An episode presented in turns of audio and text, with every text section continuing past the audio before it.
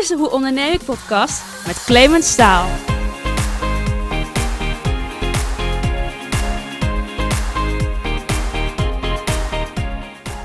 Je komt wel eens van die ideeën tegen die in je hoofd blijven hangen.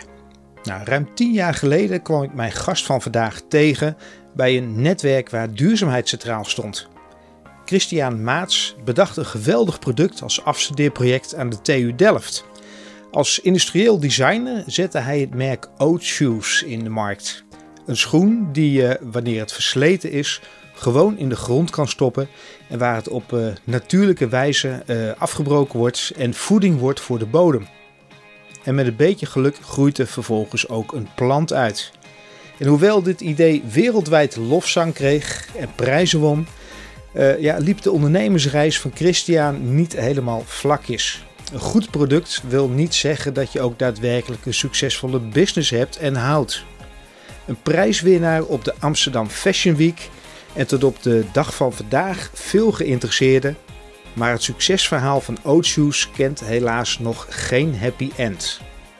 Luister mee naar het gesprek dat ik met Christian Maats had over ondernemerschap, over Oatshoes en over mooie dingen.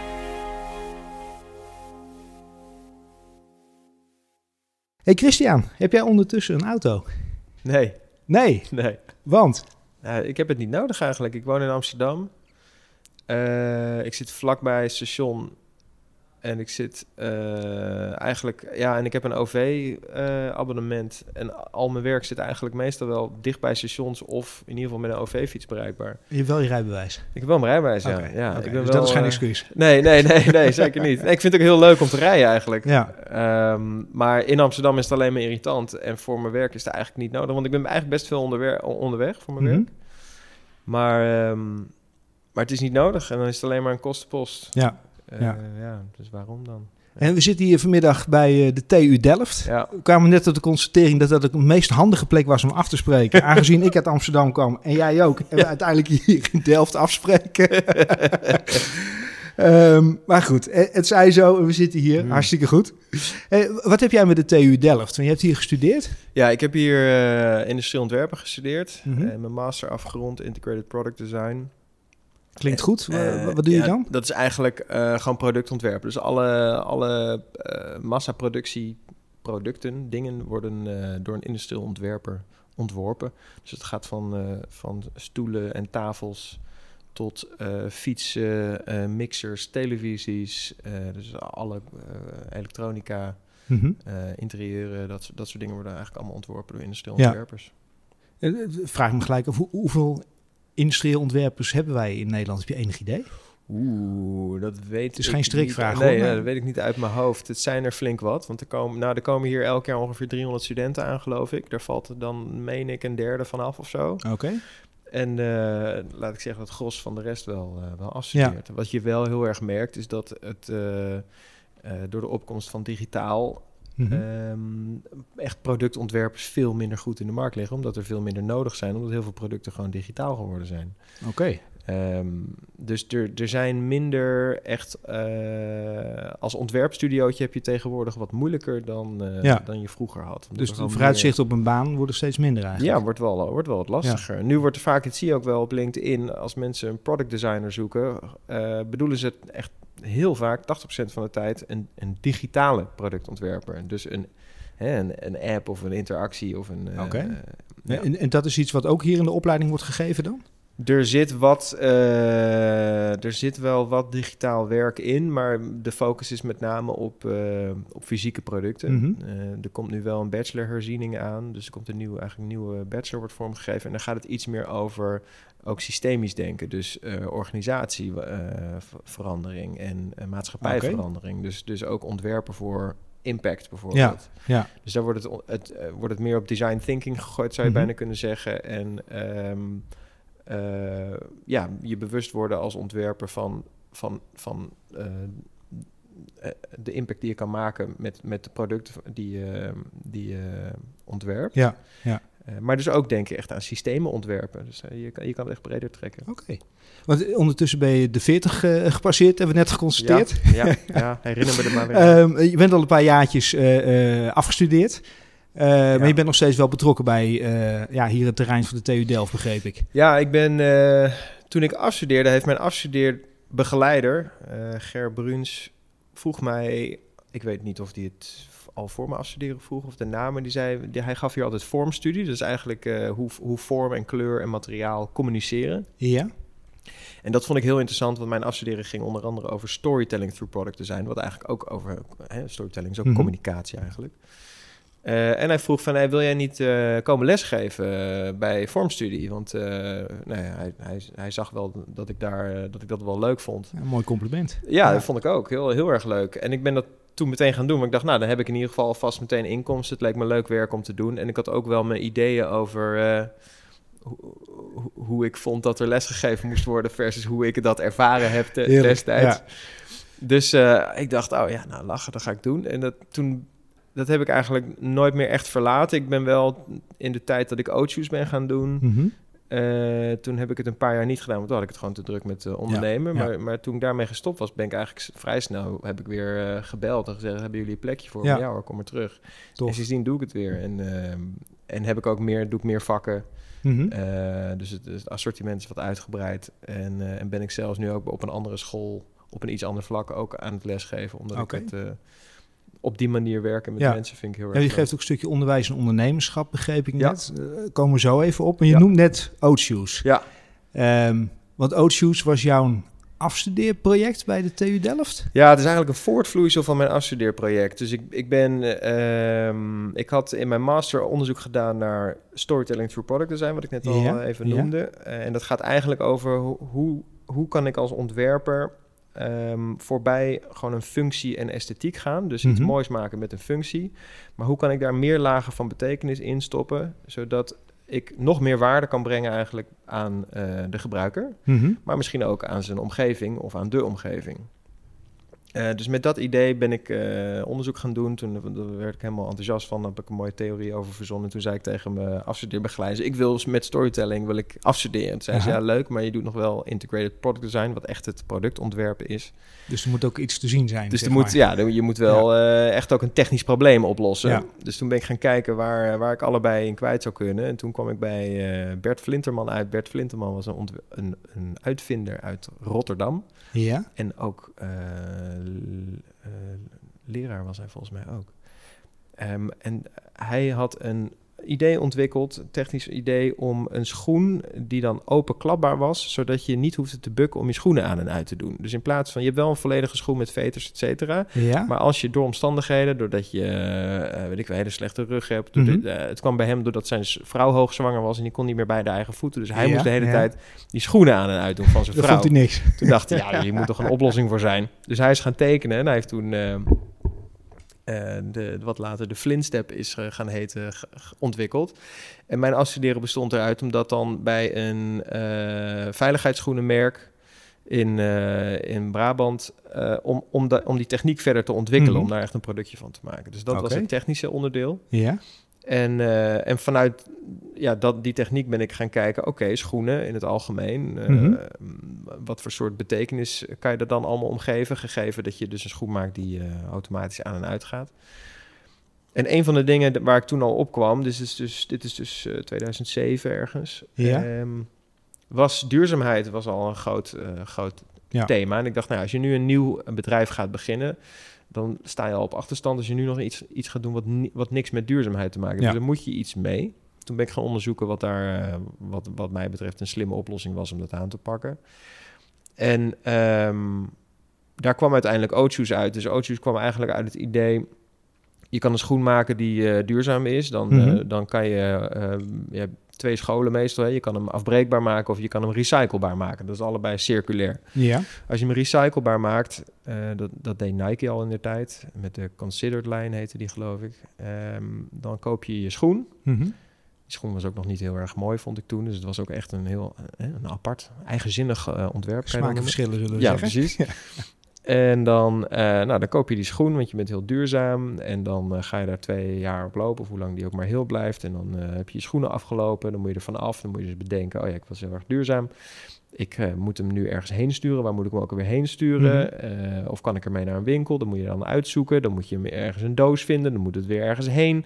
Maar ondertussen verlies jij ook die schoen weer uit het oog. Je krijgt er niet Ja. per se iets voor Ja. terug. Hoogstens een korting of zo.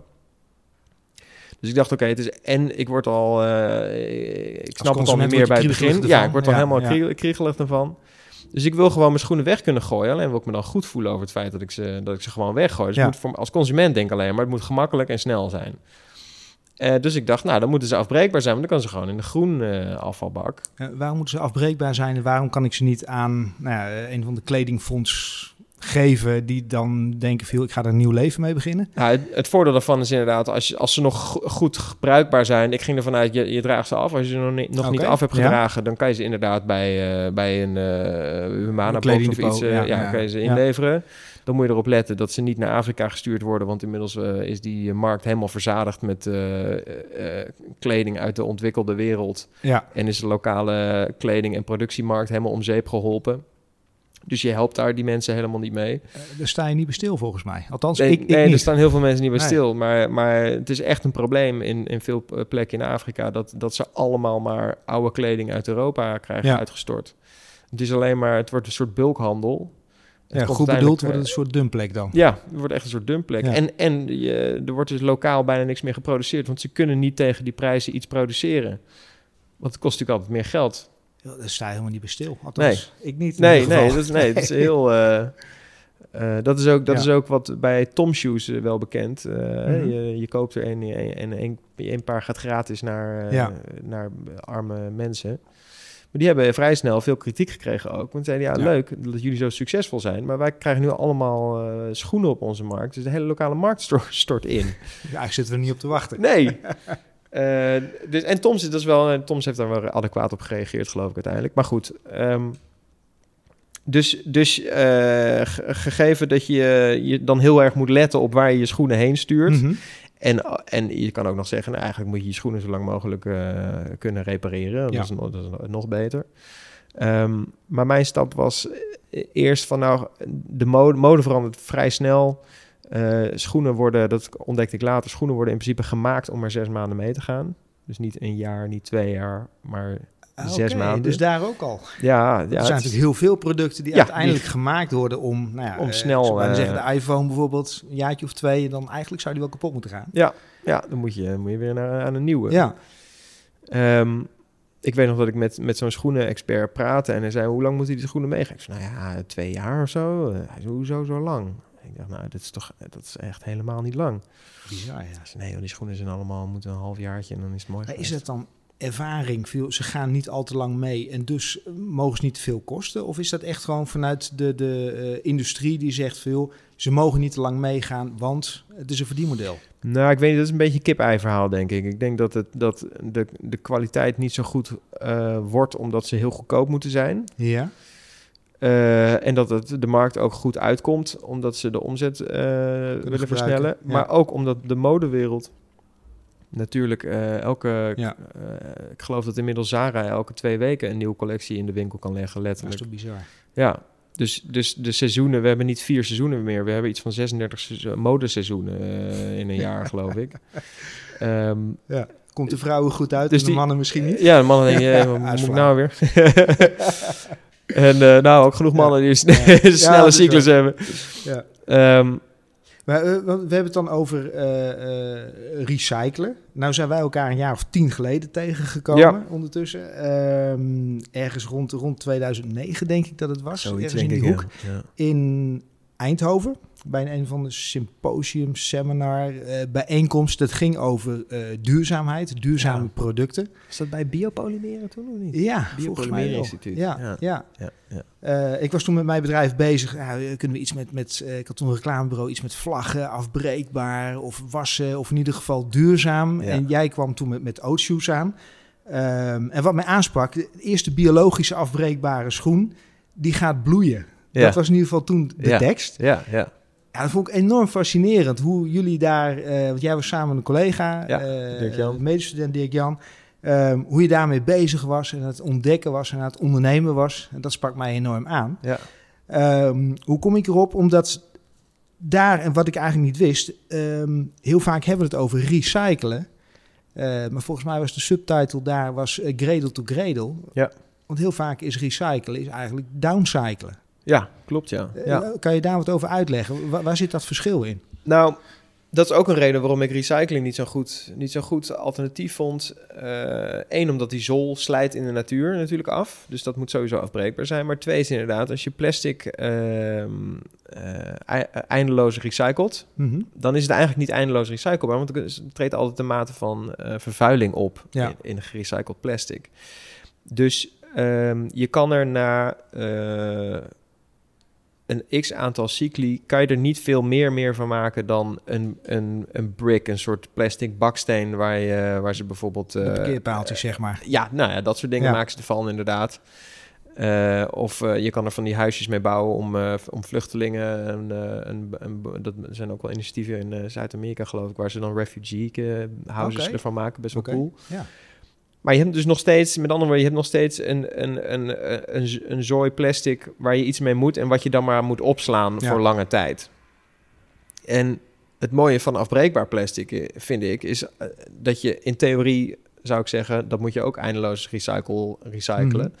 Voor zover dat kan. Dat is nu nog best wel moeilijk. Ehm, maar als je er dan niet zoveel meer mee kan, dan kan je het nog steeds gewoon composteren. En dan kan Ja. je er gewoon weer Ja. nieuwe, nieuwe bloemetjes of Ja. eh, bomen uit laten groeien. En dat noemen ze cradle to cradle. En dat is Cradle to Cradle. Nou, Cra- Cradle to Cradle, eh, dat, dat, dat instituut, ehm, dat is van Michael Braungart en Bill McDonough. Die hebben dat, die hebben dat idee bedacht, eh, of in ieder geval van moeder natuur eh, afgekeken Ja, natuurlijk. ja. En een mooi verdienmodel eh, En een mooi verdienmodel aan vastgemaakt. We hebben er ook nog wel, eh, ik ben nog wel eens op het matje geroepen bij ze. Omdat wij als groene Cradle to Cradle werden genoemd. Ja. En dat, dat, dat is een beschermde zijn- titel, dus dat Ah, mag je niet zomaar eh, gebruiken. En wij zeiden, ja, wij gebruiken dat niet, maar mensen noemen ons zo, nou ja, et cetera. Maar dit, zij hebben de technocyclus en de biocyclus. En eh, Cradle to Cradle, eh, hun idee is dat, dat je altijd kan upcyclen. Dus dat je plastic ook kan upcyclen. Dus die technocyclus, waar wij het over hebben, plastic eindeloos recyclen. Zij zeggen, Ja. nee, dat eh, mo- moet in principe kunnen. Het gaat erom dan dat je het slim ontwerpt en eh, dat je misschien chemisch handige dingen uithaalt.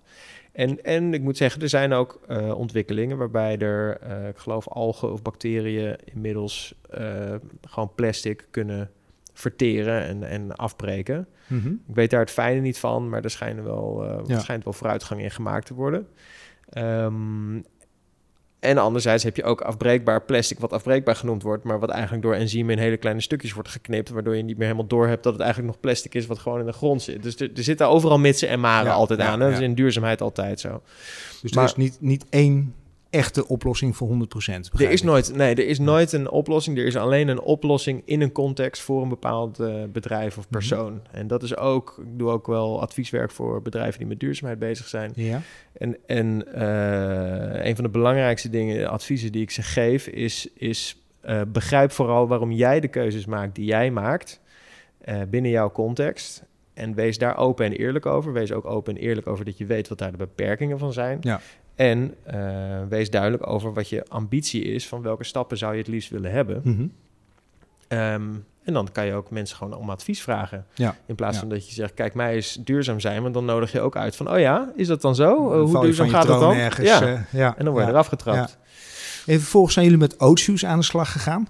Ja. Ehm, eh, hoe is dat verhaal? Kan ik het kopen op dit moment? Nee, nu niet meer. We zijn, eh, om bij het einde te beginnen, we zijn in 2015 failliet gegaan. Eh, heb ik faillissement aangevraagd. En ehm, Dat lijkt me nogal eh, pittig. ja, dat was pittig. Het was, het, nou, ik vond het eigenlijk het hele traject vond ik heel pittig. Ik vond, Mhm. vond ondernemen aan zich vond ik best wel een uitdaging. Ja. Ik wist ook wel toen ik begon dat ik, dat, ik zou mezelf niet van nature een ondernemer noemen. Mhm. Eh, dat beeld had ik niet zo van mezelf. En waarom vind je jezelf geen ondernemer? Vond je dat niet? Eh, omdat mijn beeld van ondernemers heel erg eh, een beetje de, de, de handige gasten, de, de, go-getters, de, weet je De wel, snelle jongens een beetje. Ja, en dingen regelen, dingen doen, dingen snel, tak, tak, Mhm. beslissen. En ik ben eigenlijk veel meer een denker en, en, en, ik, en observeerder ook. Mhm. En daarom kwam die hele theorie ook natuurlijk. Kwam, het is uit een soort hele enorme theorie, hè, wat ik net vertelde, ontstaan. En, daar, en, en toen kwam het besef van ja, maar dit moet er eigenlijk gewoon komen. En niemand gaat dit doen als ik het nu niet, niet ga doen.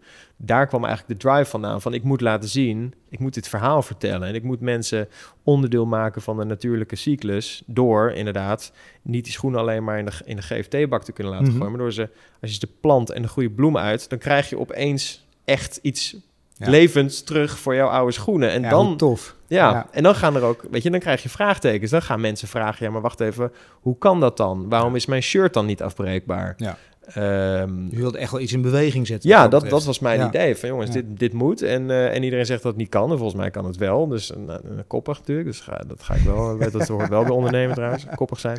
Ik hoor wel een aantal aspecten van ik denk, Ja. ja, volgens mij ben je gewoon een ondernemer. ja, ja, precies. Dus, ehm, maar goed, maar, maar ja, het echte, het, actie en het doen en het snel beslissen, daar ben ik niet zo goed in. En dat, dat was altijd wel, eh, dat vond ik altijd een uitdaging inderdaad. Ehm, Maar het product is wel gekomen. het product is gekomen, ook zeker mede dankzij Dirk-Jan Oudshoorn, die, Mhm. eh, die ik er in 2009, meen ik, bij heb gevraagd. Eh, die was een studiegenoot van je. eh, ook TU Delft, maar hij Ja. heeft eh, technisch bestuurskunde gedaan en later strategic product design. Dus welke op deze faculteit ook, maar net een andere tak. Mhm. Ehm, en na 2,5 jaar ongeveer is hij weggegaan naar Indonesië en is mijn zus erbij gekomen, Frederike. En die heeft eigenlijk de. Toen, toen hebben we een. ehm, eh, nou, laat, laat, ik het, laat ik het even vanaf het begin vertellen, dat is misschien makkelijker. We zijn, ik ben in 2008 begonnen. Mhm. Toen heb ik in 2009 dus volgens mij Dirk Jan erbij gevraagd. Toen zijn we doorgegaan met de ontwikkeling. Alle materialen bij elkaar ge- gevonden. In Italië met een dame eh, de schoenen eh, ontwikkeld. In, uiteindelijk in Bulgarije een fabriek gevonden die die dingen wel wilde maken. In 2000, eind 2010 de eerste samples eindelijk in alle kleuren en hoe we het wilden. Naar heel veel, nou ja, alles wat er misgaat. Daar kan ik misschien later nog meer over vertellen. Eh 2011 op de Green Fashion Competition tijdens de Amsterdam Fashion Week gelanceerd. Daar een prijs gewonnen, heel veel pers. Mhm. Kwam dat ook mede door de manier waarop jullie dat op die, catwalk deden? dat jij doelt op Adam en Eva die daar Adam en Eva, ik zat even te googelen van tevoren vanochtend. En ik dacht, oké, met een mooie kruiwagen met veel groen en de schoen. Ja, Maar wel een eh, zeer schaars geklede Adam en Eva eh, achter Ja. de kruiwagen. ja klopt. Het klopt. goed. We hadden, we hadden die finale plek ge- ge- gewonnen. Ja. Dus de- ik weet nog dat we op kantoor zaten. Dirk Jan zat naast mij. En het was ergens in de zomer of zo. Of in september. En eh, Dirk Jan zegt... hey, er is een groene fashion competitie tijdens de Fashion Week. Zullen we daar aan meedoen? Ja, dat is Doe goed. maar. Doe Ja. maar. Oké, nou, wij plan maken, inleveren. En toen hadden we opeens een finale plek gewonnen. Tof. En een, en een budgetje dan om een runway show in elkaar te zetten. En dus wij keken elkaar aan van... Oké, maar eh, hoe dan? En nu? Ja. en nu? En toen had ik eh, een paar vrienden van mij gevraagd... die, die in de, ook in de reclamewereld zitten... en, en in eh, creative direction doen... en eh, samen gebrainstormd. Toen hadden we bedacht... want ons, ons probleem was... het is een modecompetitie... maar wij zijn een schoenenmerk. En als wij nou met mode aankomen... dan worden we ook afgerekend op, op de kleding die we ze gaan aandoen. Ja. Of we moeten dan van een ander merk kleding aan. Dat schiet ook niet op. Mhm. Dus, dus toen kregen we het eh heldere idee om te zeggen... Dan nou, maar geen kleding. ja, dan maar geen kleding. En dan zijn het Adam en Eva. En die redden, eh, die redden de, de levensbomen uit de tuin van Eden. Fantastisch. eh, in een paar ootschoenen. ja. En, en zo gezegd, zo gedaan. Dus ik weet dat we s'avonds in de ZEP-service van Pauw en Witteman zaten. Ja. Wat natuurlijk meteen een grote klapper was voor ons. Tof. En, en meteen die prijs ook gewonnen. En ja, die foto's die zijn de wereld over gegaan inderdaad. En die kan je inderdaad nog steeds Ja. tegenkomen. Zonder probleem. Als je googelt op Oatshoes, dan kom je gelijk je er tegen. zo. Ja, ja. ja. En dat was 2011. En vervolgens ging het fantastisch? Ja, Of toen ging, het, eh, nou, toen ging het heel goed. We, we moesten, eh, ehm, toen hebben we uiteindelijk, we kwamen wel weer drie maanden later natuurlijk met de eerste productie eh, uit. Want het was allemaal weer, de, qua timing loopt het dan allemaal niet zoals je hoopt. En toen lagen we in de bijenkorf. We lagen in een aantal, ik geloof dat we 25 winkels eh, Nice. lagen we met de schoenen. Dus dat ging echt wel goed. Ja. Eh, product was echt nog niet optimaal. Eh, volgens mij kreeg je bij sommigen gewoon na, na 10 meter lopen al blaren op je, op je voeten. En, eh, en anderen zaten perfect. Dus het was, het was nog niet, Ja. nog niet helemaal betrouwbaar. Maar ja, dat, dat, dat wist ik wel van, van andere ondernemers, dat dat echt is hoe het gaat. Dat, ik hoorde verhalen van Bugaboo en van Van Move en van, van allemaal dat soort bedrijven die ook de eerste, de eerste lichting is altijd een beetje fingers crossed en hopen dat het goed gaat. En zorgen dat je... Wat vond je daarvan? Want ik kan me voorstellen dat je het gewoon echt helemaal perfect wil hebben. Of denk je veel, het zal mijn tijd duren, we zien het wel. Oh nee, ik vond het vreselijk. Ik vond, ik vond het heel gênant en, eh, en heel pijnlijk. En ehm, ja, dus wij, wij wilden wel zo snel mogelijk daar verbetering in brengen. Maar het was, ja, het was ook heel moeilijk, omdat het gewoon heel moeilijk te maken schoenen zijn. En we wilden, maar we wilden wel, wel graag doorontwikkelen, inderdaad. En eh, dus dat probeerden we ook met die fabriek, met de dame in Italië. Uiteindelijk heb ik ook een Nederlandse uh, schoenmaakster uh, erbij gevraagd, Lise Brunt, die, die toen de wintercollectie heeft ontwikkeld voor, voor het jaar erop. Dus dat was 2012. En dat was ook de wintercollectie die toen heel erg slecht is gegaan. Dus de fabriek, die had, we hadden nieuwe modellen gemaakt, echt mooie, mooie modellen. nog weer cleaner en daar waren we hartstikke mm -hmm. blij mee. En toen uh, zijn we die gaan produceren in Bulgarije. En de helft van die collectie was gewoon uh, waardeloos. Die konden we zo weggooien ongeveer. Wauw.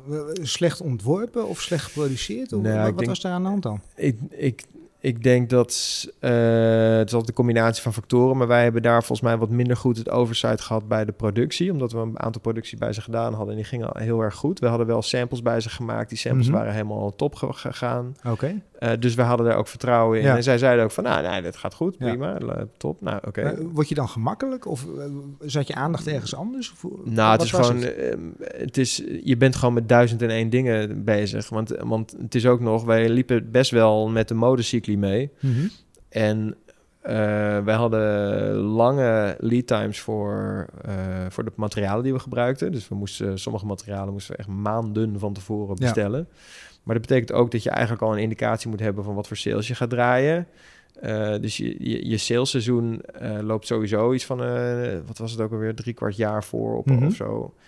Vo voordat je gaat maken. Dus, dus, dus je bent constant bezig met alle. We hadden in de eerste instantie geloof ik iets van 30, 35 suppliers. Die we allemaal zelf, waar we allemaal zelf de materialen van bestelden om die op het juiste moment bij de fabriek te krijgen. Die moesten dus ook, want je hebt altijd vertragingen. Dus al die 35 ja. mensen moet je allemaal weer eindeloos nabellen, et cetera. Ja, zie je dat maar in het gereel te houden. Ja, ja. en ondertussen moet je naar allemaal uh, trade fairs om, uh, om verkoop binnen te trekken. Ja. Dus je moet ondertussen ook organiseren dat je naar Berlijn gaat, dat je naar Parijs gaat, dat je naar Amsterdam uh, gaat. En dat mm -hmm. je daar weer een mooie stand hebt. En dat je daar je brochure voor klaar hebt. En dat je daar je shoots voor doet. En dat je, nou, dat met een team van twee, drie man is, is dat. En, en weet je wel, ja, en weinig geld is dat, is dat, wel, is dat wel pittig. En, en dus weinig ondernemerservaring. Ja. Dus alle fouten maak je gewoon voor de eerste keer. Ja, ja, ja. al die fouten moet je echt maken. En, um, je zegt weinig geld. Had je een investeerder aan boord? Of heb je dat uit eigen spaarcentjes gedaan? De, ja, eigen spaarcenten. En, en uh, de, de categorie Friends, Family and Fools noem je dat geloof ik. Uh, en, uh, maar we hebben ook een banklening bij de Rabobank gekregen destijds. voor een fix bedrag. En, Hoofdelijk aansprakelijk? Uh, nee, dat gelukkig niet. Het stond, oh, nou, ik, ja, ik moest zelf bijtekenen voor de borg, ja. Ja, oké. Okay. Dus ik was wel, uh, ja, je, je het, heeft, wel. het heeft me wel wat gekost, ja, ja, ja zeker. Maar, um, uh, maar er zat een innovatieborgstellingskrediet op van de oh, overheid. Dus, dus daardoor waren we wel goed afgedekt, gelukkig. En daardoor heb ik, ja, het heeft me echt wel pijn gedaan, maar het heeft me gelukkig niet mijn eigen kop gekost. Um, maar uh, het, het, probleem was dus met name met die lening... is dat mm -hmm. we... We hadden natuurlijk de rentelasten elke maand. Die moet ja. je betalen. Nou, dat is best uh, een bedrag. Um, toen hadden we die hele slechte productie... Mm -hmm. waardoor we heel veel geld verloren... of eigenlijk gedorven inkomsten... Ja. Uh, door al die schoenen die we niet konden verkopen. En gewoon stress. ook mede de reden waarom mijn partner en ik uiteindelijk uit elkaar zijn gegaan... en ieder zijn weegs is gegaan... Ja. Uh, mijn zus erbij is gekomen om, om uh, de boel recht te trekken. Mm -hmm. Want zij had uh, zij heeft bedrijfskunde onder andere gedaan okay. in Rotterdam. Dus zij, zij wist wel wat ze aan het ja. doen was, zeg maar. met zo'n partner, je zegt een hoop stress. Ja.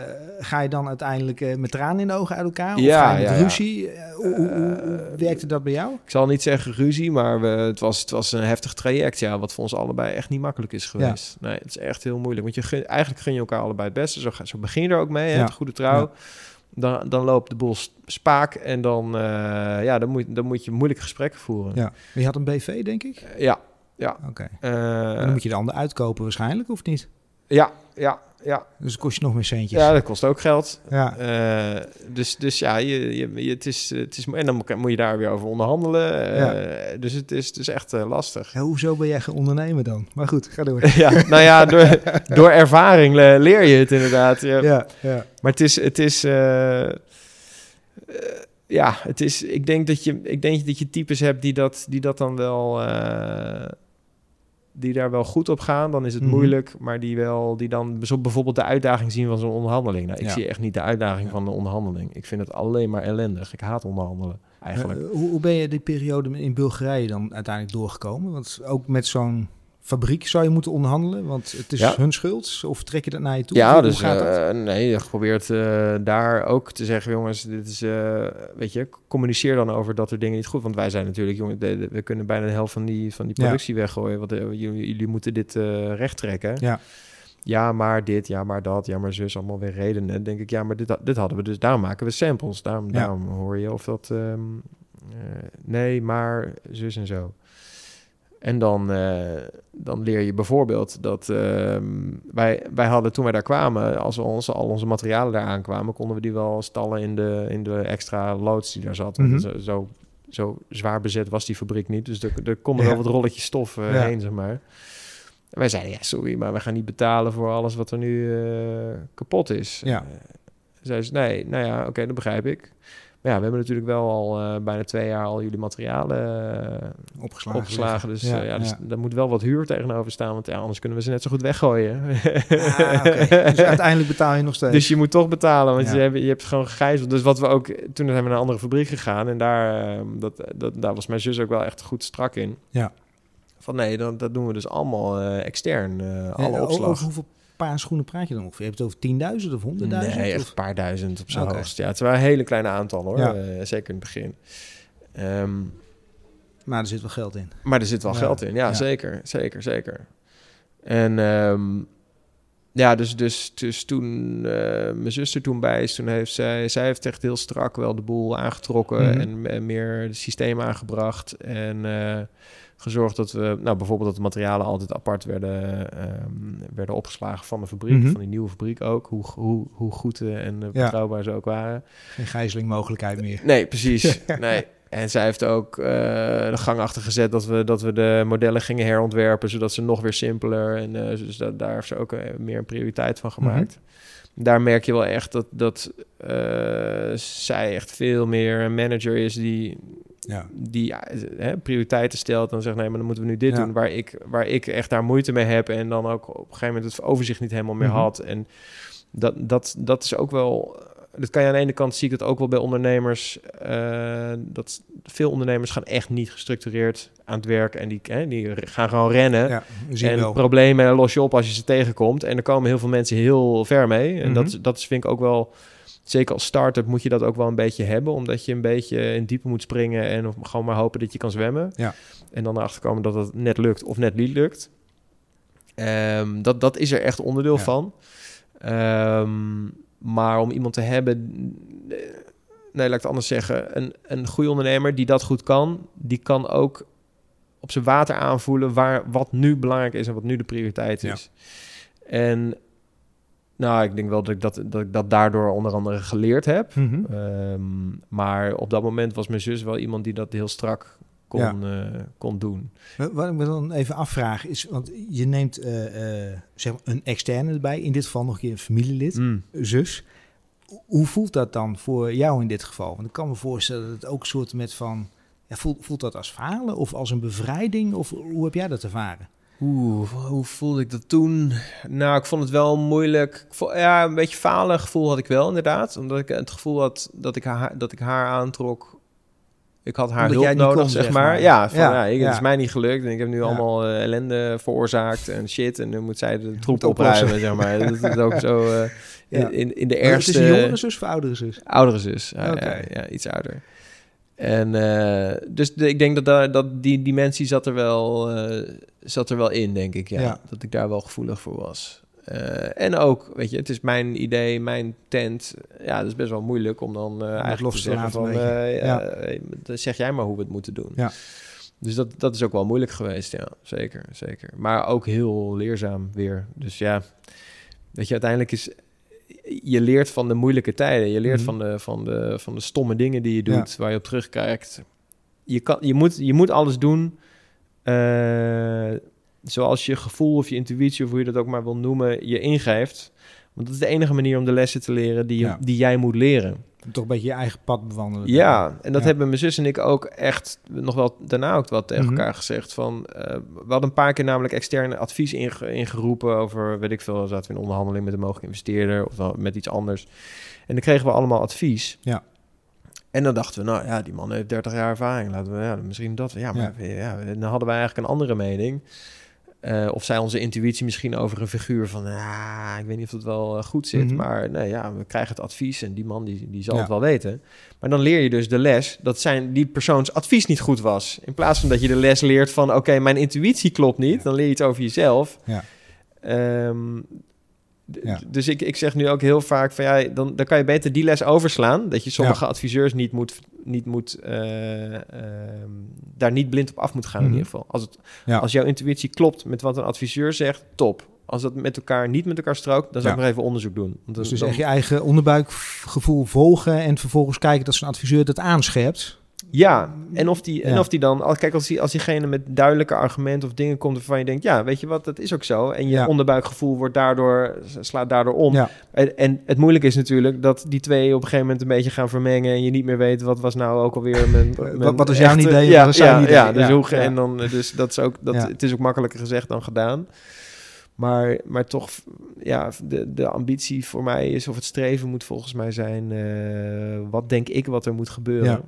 En daar gewoon voor gaan. En vervolgens eh, ging het geweldig. Want ik dacht, volgens mij komt er nog een verhaal van Japan langs. Of Eh, ja, oh ja, ja, de Japanse televisie is twee keer langs geweest volgens mij. Eh, ik ben in eh, Amerika bij een van de grootste duurzaamheidsbeurzen uitgenodigd om te komen spreken op een hoofdpodium. Na de directeur van CNN International stond Tof. ik op het podium, zeg maar. ja, geweldig. Eh, dus ja, en in Istanbul, Londen, ik, eh, ja, heel veel gesproken, heel veel interviews, inderdaad internationale pers.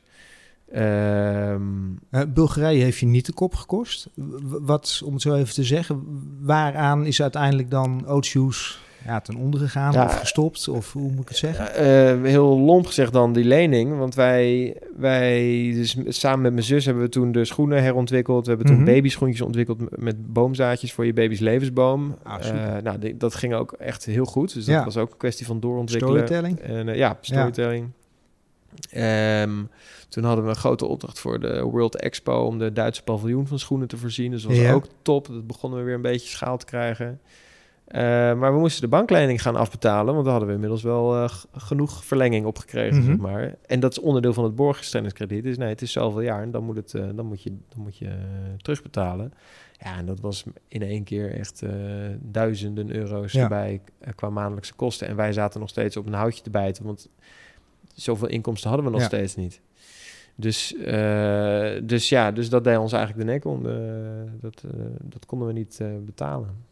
Dat is wel redelijk zuur volgens mij. Als je weet dat er zoveel, ja, zoveel reuring omheen is, positieve verhalen erover. eh Ja. Het staat overal in, in, in kranten, nieuwsbladen wereldwijd. Ja, En vervolgens moet je eigenlijk stoppen omdat het geld op is. Ja, ja, dat was zeker heel zuur. Je, je, je doet er alles aan. Je geeft elke wakker moment zit je daaraan Ja. eh, te werken. Ehm, en het is, dat is misschien nog wat stressvolste, is die, dat, dat laatste jaar, anderhalf, twee jaar, hoe lang het ook was. Dat je echt loopt te vechten om, eh, om er wat van te maken. En dat je steeds nog perspectief ziet van ja, maar nee, dit gaat wel de goede kant op. En nee, nu hebben we dit. En dat, dus Ja. je- we waren echt goed bezig. En we, we hebben daarna ook wel nog tegen elkaar gezegd van volgens mij hadden we met een, met een jaartje extra. Hè? Maar dat denk je misschien altijd. Maar eh, Ja. ah, dan hadden we net zo weer. eh, ja, dat is ondernemen. Eh, Tien keer vallen, elf keer opstaan. ja, ja, Maar dan moet het wel kunnen. en dan moet het wel kunnen. Ja. En, en dit was gewoon echt einde verhaal. Ja. Maar als het dan, dat vond ik wel een mooie ontdekking. Ik had het ehm faillissement aangevraagd bij de rechtbank. En een paar dagen later hadden we weer zo'n duurzaam beurs ergens in eh, Roest in Amsterdam geloof ik. Mhm. En, en op een gegeven moment zit je een beetje zo'n circuitje van allemaal duurzame merken. Dus je hebt allemaal een beetje de, dezelfde koppen kom je tegen. En Ja, je wordt een beetje ja. vrienden en je vraagt aan elkaar hoe het gaat en zo. En ik liep daar zo licht en gelukkig rond. En zij stonden er allemaal weer. En ik zag weer die koppies van, nou, daar staan we weer. Valt er je dan een last van je schouders eigenlijk? Ja, Omdat je weet waar je aan toe bent of zo? Nou, Of ik gewoon, ik hoefde niet meer. Ik hoefde niet meer te sleuren en te slepen en, Ja. en, en, en me zorgen te maken over dat, dat, dat het allemaal misging. Want het was Ja. gewoon, eh, nou, het was, was al duidelijk. Ja, dat was klaar, bam. En nu hoef je echt helemaal niks meer. Je Ja. kan zelfs helemaal niks meer. Dus ik stond opeens bij die beurs, eh, eh, stond, stond ik er heel blij te lachen. En zij weer eh, van, ja, nou ja, het gaat wel goed, maar nou zo. moeten... Ja. En zij, ze, ze zeiden ook van, wat, je, bent, je bent toch net faillissement aangevraagd? Ik, je Ja. moet, ik zei, ja, maar ik merk dat ik gewoon, ik ben gewoon, ik heb al het leed al geleden, omdat ik Ja. dat die andere afgelopen tijd, het proberen en het doen en het niet lukken en het gefrustreerd raken, dat zit allemaal in die tijd ervoor eigenlijk, tenminste bij mij. En daarna voelde ik me in eerste instantie vooral even, oh, kan gewoon, ik kan Ja. even uitrusten. Daarna volgt natuurlijk wel ook een periode dat je dat van, van ja, waar, waar is het nou misgegaan? Ja. Waarom is het nou misgegaan? Hoe Een kan stukje reflectie, maar ook een stukje rouw, denk ik. Want het is wel Ja. je kindje waar je Ja. vijf, zes, zeven, acht jaar mee bezig bent. Ja, me echt loslaten. Dat is best lastig. ja. Ja. ja, het is dan echt niet gelukt. En toen, maar toen ben ik inderdaad gaan evalueren. En toen werd ik een paar maanden later belde TEDx Groningen op. En die eh, vroeg van, hey, Ootje is leuk, eh, wil je erover komen vertellen? Ik zei, Ja. vind ik, lijkt me heel leuk. Ik, alleen, ik ben failliet, dus misschien goed om te weten. Oh, eh, shit man. Ja, dat is nogal shit, ja. Ehm, oh, heb je dan iets anders om te vertellen? Nou, ik kan je wel vertellen over de visie achter Oatshoes. Daar heb ik wel echt nog wel ideeën over. Want ik zat meteen weer met mijn storytelling natuurlijk Ja. in mijn hoofd. Ja, joh, nee, ja, is goed, doe maar. Dus ik zei, oké. Dus ik heb in een paar weken heb ik dat TEDx-stok in elkaar Mhm. gezet. Met- 2016 praten we dan? eh, ja, volgens mij Ja. wel, ja. En, eh, en toen dacht ik, oké. eh, want en het werd ook goed ontvangen wel. Ja. En staat er nog steeds, ik krijg nog steeds mensen die dan die TEDx-talk zien. Dat is echt fanta- fantastisch hoe dat werkt. En toen weer een paar weken later, misschien zelfs, of een paar maanden later... Hallo, met eh, wat nu het Design Museum Den Bosch heet. Ja, hallo. Eh, we, vinden, we zijn een, eh, een tentoonstelling aan het organiseren voor nieuwe richtingen voor, de, voor eh, het museum. En één richting is duurzaamheid. En we willen graag Oatshoes erin zetten. Want we willen graag producten die nieuw op de markt zijn, innovaties. Vernieuwend. zei, ja, vernieuwend. Ik zei, oké, ja, nu op de markt. Ja, ik ben dus failliet. Oh, shit. man. Ja, shit. Ehm, oh, ja, ja, nee, ja, wel goed dat je het zegt. Ja, want we willen eigenlijk wel merken die op de markt zijn. Nou, ik ga even overleggen. En echt een dag later volgens mij... Nee, eh, we vinden het te cool. Eh, we willen het toch hebben. Ja. Dus Je kan het ook niet zomaar uitvlakken uit de geschiedenis. Ik bedoel, het, het is er, er zit een idee achter. Ja, en, en, maar dat is het dus. Toen ik ging evalueren, dacht ik, waar, wat vond ik allemaal leuk en wat is er goed gegaan? Ja. Wat ik leuk vond was de ontwikkeling, creatieve proces, het verhaal vertellen, het merk, eh, representatie, Mhm. dat soort dingen vond ik allemaal leuk. Vond ook wel, wel, wel leuk om met de fabriek te werken. Was ook wel stressvol soms. Ehm, dus dat hele creatieve deel vond ik allemaal heel erg leuk. Dat was allemaal wat nog overeind stond dus, want daar Ja, kreeg ik nog tof. telefoontjes over. Ja. Wat ik allemaal echt niet goed kon, Mhm. was beslissen over de sales en de, en de uitvoeren, de planning, de marketing, de financiën. Wat ik allemaal vreselijk vond. Ja, dat, is, dat, Ja. dat was ook uiteindelijk wat, eh, wat ik, wat ik Ja. in ieder geval niet goed heb gedaan. Grotere bedrijven nemen daar personeel voor, of medewerkers. Ja, precies. nou ja, en wat je ook wel zag toen mijn zus daarbij kwam, eh, heeft hij heeft hij dat echt bo- boven elke verwachting eh, of boven elke mogelijkheid bijna nog goed weten te, Ja. te rekken. Zeg maar. We hebben het nog heel lang volgehouden Mhm. dankzij haar.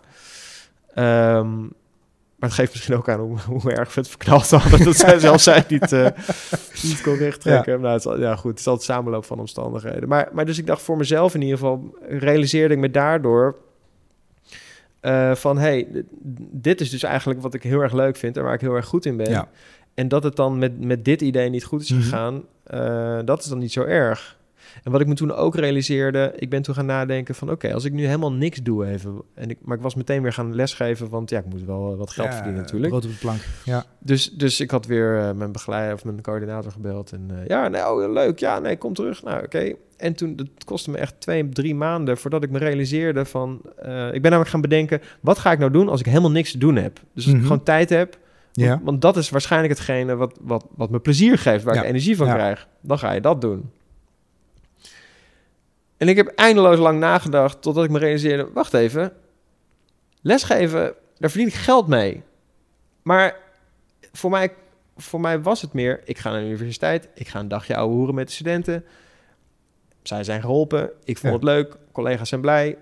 Nou, eh, mooi zo. En je wordt nog betaald ook. En ik word nog betaald ook. Ja, Toen dacht ik, wacht even, dit is gewoon, dit is, dit is gewoon echt eh, werk. En Ja, ik ben hier dus ja. blijkbaar goed in. Want eh, zo, inderdaad, zowel van studenten als van mijn collega's kreeg ik toch... man, gaat, eh, je ben- ik krijg Ja. goede feedback en nou, dit, dit en dat.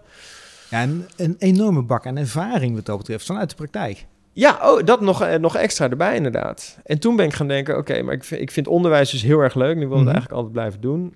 Maar ik wil ook in het bedrijfsleven actief blijven. Want, Ja. ik, want ik wil, ik, voor mezelf vind ik in ieder geval dat je, dat je ergens ook geloofwaardigheid behoudt als je actief blijft in, in, de, in het bedrijfsleven. Ja, Zeg maar. ja. Ik weet niet of dat voor- alles geldt, maar dat gevoel had ik toen in ieder geval heel erg. Je hoort natuurlijk vaak dat docenten eh, waren dan ook achterlopen ten opzichte van het bedrijfsleven. Het sloot Ja. niet aan en dergelijke. Ja, dat je allemaal in je theoretische kadertje maar blijft hangen Ja. en, eh, en de praktijk blijft af. Dus je, je moet eigenlijk een beetje in de loop blijven met Ja. wat er... eh, dus toen dacht ik, nou oké, wat, wat dicht bij lesgeven zit, is workshops geven en, eh, en, en, en, en bedrijven helpen door ze in een dag of een halve dag of Mhm. drie dagen door een proces heen te leiden. Ja. En ze zelf hun resultaat te laten boeken. En is dat altijd een duurzaam proces waarin je dan zit? Of gericht op Eh, duurzaamheid? Ja, eigenlijk wel. Ik heb, hou altijd binnen duurzaamheid eh, eh, vak. En hier, hier op de TU is dat, is dat minder een, prioriteit in de zin van dat we de vakken die ik geef gaan niet over duurzaamheid. Het gaat heel erg over eh, hè, vorm en kleur en Mhm. textuur, et cetera. En ik moet ook zeggen, ik geef nu dus les ook bij de Global School for Entrepreneurship in Amsterdam. Tof. En daar, daar gaat een track, eh, of daar gaat, een, daar gaat eigenlijk een heel curriculum duurzaamheid ook bij komen. Mhm. Eh, en, en ik merk dat ik vanuit mijn positie studenten altijd stimuleer met vragen over Mhm. duurzaamheid. Maar die, maar die projecten zijn niet altijd eh, duurzaam. Maar de, de ambitie is er wel om dat, eh, om dat te ontwikkelen. Maar voor mijn eigen advieswerk Mhm. en sourcing geef ik advies. En ook eh, communicatie over, Mhm. Over duurzaamheid en, eh, en dat soort dingen. Daar werk ik alleen maar met eh, duurzame bedrijven. Ja. Of, bedrijven die met duurzame verandering bezig zijn. En nu zat ik eh, onlangs voor een eh, podcast-interview bij, bij Baller. eh Jules Manders, een van de eigenaren. Ehm naar mijn weten doen zij niet heel veel met duurzaamheid. Hopelijk vloek ik niet in de kerk. ik heb het in ieder geval, het is mij niet bijgebleven. Ehm, als je kijkt naar, naar dit soort merken, dit soort grote merken... eh, hebben die nog bestaansrecht zonder duurzaamheid?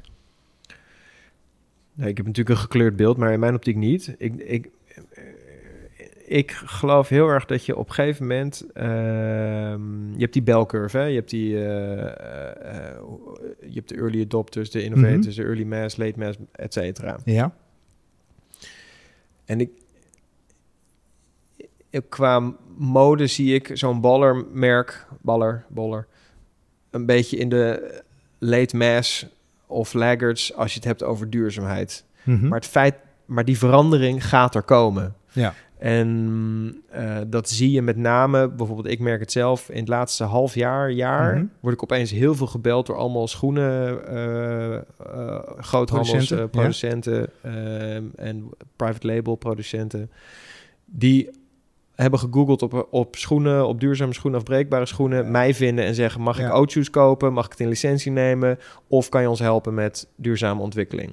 Oké. Dus de, de, de echte commerciële, want dit zijn echt de, de dozenschuivers, zeg maar, Ja. Noemen, ze, noemen ze soms in de markt.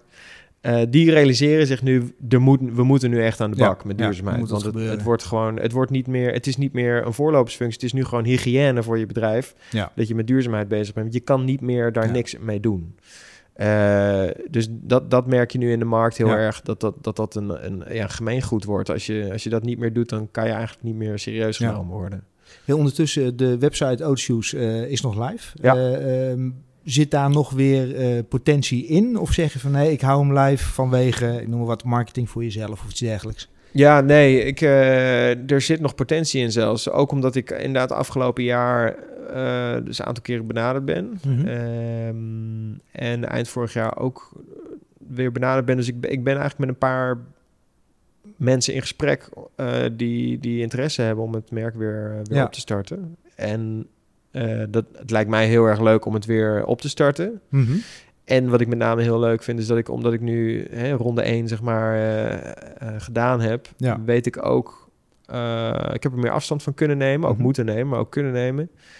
En daardoor weet ik veel beter welke Ja. positie ik, ik wel of niet wil Ja. hebben binnen het bedrijf. Dus ik kan ook met veel meer afstand, ik kan met veel meer vertrouwen zeggen, joh, jullie doen dat hele stuk Mhm. en ik hoef, hoef, hoef dit stuk alleen maar te doen. Ook omdat ik er denk ik ook eh, eh, veel helderder voor mezelf heb. Bijvoorbeeld dat ik lesgeven heel leuk vind, dat ik die workshops geven heel leuk vind. Dus ik, het, het hoeft niet mijn leven te zijn om alleen maar met Oatshoes bezig Ja. te zijn. Maar, maar ik zou het wel super vet vinden als, als toch nog dat gedachtegoed op... Als het toch wel. bestaat. Ja, Ja. ja. dat is natuurlijk wel heel En je ziet natuurlijk in. Amerika, als je drie keer onderuit bent gegaan, zeg maar, joh, dan ben je een vent dat je het vierde keer gewoon weer probeert. Want nu Ja. gaat het wel lukken. Ja. Je hebt geleerd. Ja. En in Nederland is toch een beetje veel als je eenmaal onderuit gaat, eh, of het gaat wat minder, nou, dan heeft de omgeving daar wel een bepaalde mening over. Ja, ja, zeker. De, in Nederland heerst iets meer eh, het gevoel hè, dat een faillissement kleeft aan je, eh, Ja. zou je kunnen zeggen. Al merk ik wel inmiddels, eh, ik weet nog dat ik, na, ik denk dat het misschien een jaar later was, werd uitgenodigd voor een fuck-up night. Een van de eerste Ja. fuck-up nights die in Amsterdam werd georganiseerd. Of een van de vroegere, ik weet niet of het de eerste was. Eh, Is dat een jaarlijks iets of zo? Of ik Nee, ze doen niet. dat eh, elke maand of zo. Het is een concept wat in Mexico is ontstaan, omdat een stel ondernemers daar, ehm, die kwamen periodiek bij elkaar Mhm. en die kregen op een gegeven moment door van, wacht even, we hebben het eigenlijk alleen maar over alle shit die we meemaken en alle fuck dus letterlijk alle fuck-ups die we maken. Maar daar, maar daar gaat het eigenlijk nooit over als je in publiek met mensen praat. Nee, dat is fantastisch. De zon schijnt. Ja, hè, het Bakken gaat altijd goed. Altijd, ja. Hoe gaat het met je bedrijf? Ja, goed, supergoed. Gaat hartstikke goed. Terwijl je echt een shitshow achter, Ja, de, weet je, achter Ja. de coulissen hebt. Dus zij zeiden van ja, maar eigenlijk, eigenlijk bestaat ondernemen bij de gratie van eindeloos maar fouten maken en je kop stoten. Ja. Eh, dus die, die, hebben, die zijn daar toen een, een ding van gemaakt en dat hebben ze fuck-up nights genoemd. En dat Mhm. is nu inmiddels al meer dan 120 landen is dat gewoon een, Oh, eh, tof. wordt dat georganiseerd. En je hebt in, in Nederland ook in verschillende steden eh, wordt dat, wordt dat eh, georganiseerd vo- volgens dat format. En er wordt, er worden gewoon mensen van alle achtergronden komen Ja. gewoon vertellen over ja, dit heb ik, dit probeerde ik en het ging helemaal mis. Ja, maar daar kan je zoveel van leren. Ook als, als startend ondernemer of Ja. überhaupt als je aan het ondernemen bent. Ja, Dat, eh, het is heel Tof, leuk. En, ja. het, en het was, ik was er ook echt wel klaar voor om het te, om het te vertellen, zeg maar. Ja. Het was een van de leukste avonden die ik heb gehad. Omdat het publiek enorm met je meeleeft. Ja. Want niemand, iedereen gunt je natuurlijk wel eh, dat het goed gaat ja, eigenlijk. sympathie ervoor. Ja. Ja, ja, ja. En je ziet ze allemaal, oh nee, oh nee. Ja. En ook lachen, weet je wel, omdat je dan, dan wel sommige dingen die misgaan, dan denk je echt achteraf van, jezus jongen, het is Hoe had ik het bedacht? Ja, hoe kon dit? Ja, of hè, hoe hebben zij het bedacht? Gewoon werken met leveranciers, waar dan ook. Mhm. Je kan tien keer afspreken en akkoord hebben hoe het, hoe het wordt. En de Mhm. elfde keer gaan ze het opeens allemaal anders doen. En niemand die, die kan vertellen waarom ze dat hebben gedaan. Ja, bizar. Het is echt, echt bizar. Dus Mooie, mooie leercurve doorgemaakt het over terecht. ja, dat is echt mooi. En dat, en dat vind ik ook heel leuk inderdaad in het, in het lesgeven. Of, Mhm. of ook waarom ik nu denk ik goed ook bedrijven kan adviseren. Ja. Eh, zowel met betrekking tot duurzaamheid als marketing als eh, eh, hoe heet het, ondernemerschap. Ja. Is, ja, ik heb, het, ik heb het gewoon zeven jaar eh, zelf wel gedaan. Ja. En dan kan je het nog hebben over schaal of eh, weet je wel, je, je ziet natuurlijk echt niet alles. Je hebt wel met je voet in de klei gestaan. Ja, Ja, ja. je weet ik, werkt. Ja, en ik weet dat keuzes niet makkelijk te maken zijn. Dus Mhm. de- dat, dat zie je ook wel veel in de duurzaamheidswereld. Er wordt vaak en snel geoordeeld over of een bedrijf genoeg doet of niet. Mhm. En daar heb ik ook echt wel een mening over, over sommige bedrijven. Maar toch, het is, het is ook volgens mij functioneler eh, in de long run om niet te hard te oordelen over wat een bedrijf wel of niet doet. Omdat, omdat je niet weet hoe intern eh, de afweging wordt gemaakt. Wie, er, wie, er, wie er aan het hoofd van het bedrijf staat. Of Ja. hoe interne processen lopen. Nou, ga allemaal. Of hoe logistiek in elkaar zit. Nou, ga Ja. maar door. Er zitten zoveel kanten aan. Dat je soms gewoon al heel blij moet zijn dat ze hun, eh, dat ze hun plastic scheiden. En, eh, en het water gerecycled, noem maar wat. Of dat ze een zonnepaneel op het dak hebben staan. Dat is soms al heel mooi. Ja. Tegelijk moet je ook wel bedrijven uitdagen om het maximale te doen wat ze kunnen en, en, en, en, en eh, ja, de- hè, innovatief te zijn. Mhm. Maar, maar het, is, het is belangrijk om. eh, Ja, iedereen heeft daarin zijn tempo. En dan heb je ook de innovators in en mensen die in de duurzaamheid zitten. Die, die zitten natuurlijk helemaal in de voorhoede. En die Ja. raken ik ook. Ik raak ook gefrustreerd van hoe langzaam het gaat. En dat we, ik, dat we zometeen met onze knieën in het water staan hier bijna zeker. Omdat we gewoon veel te langzaam gaan. Ja, en toch. En, dus dat drijft je Ja. om te duwen. Aan de andere kant moet je ook accepteren. Ja, iedereen doet dat op zijn tempo. En Ja. sommigen hebben het gewoon niet op een netvlies. Ja, we hebben de innovators nodig om de majority mee te krijgen. Ja, de ja, ja. ja. En dan wordt het vanzelf besmettelijk. En dat Ja. zie je gelukkig wel nu. Dat, dat vond ik wel mooi aan afgelopen jaar. Dat je dan wel Mhm. opeens op schaal ziet van... hé, hey, wacht even. Nu is opeens iedereen heeft door... nu moet het gebeuren. Dan is nog de vraag of er wat gaat Ja, gebeuren. en, Maar- wat, eh, ja, en hoe dat gaat gebeuren. En, en hè, eh, met eh, mensen die harder roepen dan dat ze, dan dat ze lopen. Ja. Maar eh, je, merkt dat het nu Ja. echt die schaal wel gepakt wordt. En dat is wel bemoedigend om te zien. Ja, super tof dat, eh, dat dit soort initiatieven bestaan. Dat Oatshoes nog steeds bestaat. En wie weet ook weer een toekomst krijgt straks. Je Ja. weet het niet. Nee, fingers crossed. Ehm, ondertussen zijn we ongeveer drie kwartier aan het, eh, aan het praten. Ehm, binnen de Hoe Onderneem ik eh, podcast vraag ik ook vaak veel. Heb je drie tips waarvan jij zegt van... Hey, eh, voor iemand die in de kledingbranche misschien actief is... eh, een, een ondernemer die nu een aantal jaren bezig is... of misschien gaat starten. Wat, wat zijn drie dingen waarvan jij zegt van... Hey, maar die zou ik in ieder geval mee willen geven... Een stukje lering die jij hebt gehad, waarvan je zegt, veel, daar heeft een ander wat aan. Ja. Mm. Nou, eentje is natuurlijk volg je intuïtie. Dat is misschien meer voor startende ondernemers. Maar ik denk dat meer ervaren ondernemers daar misschien al dat al doen. Eh, twee is wees je bewust van je... Wees bewust van jezelf. Je moet, Mhm.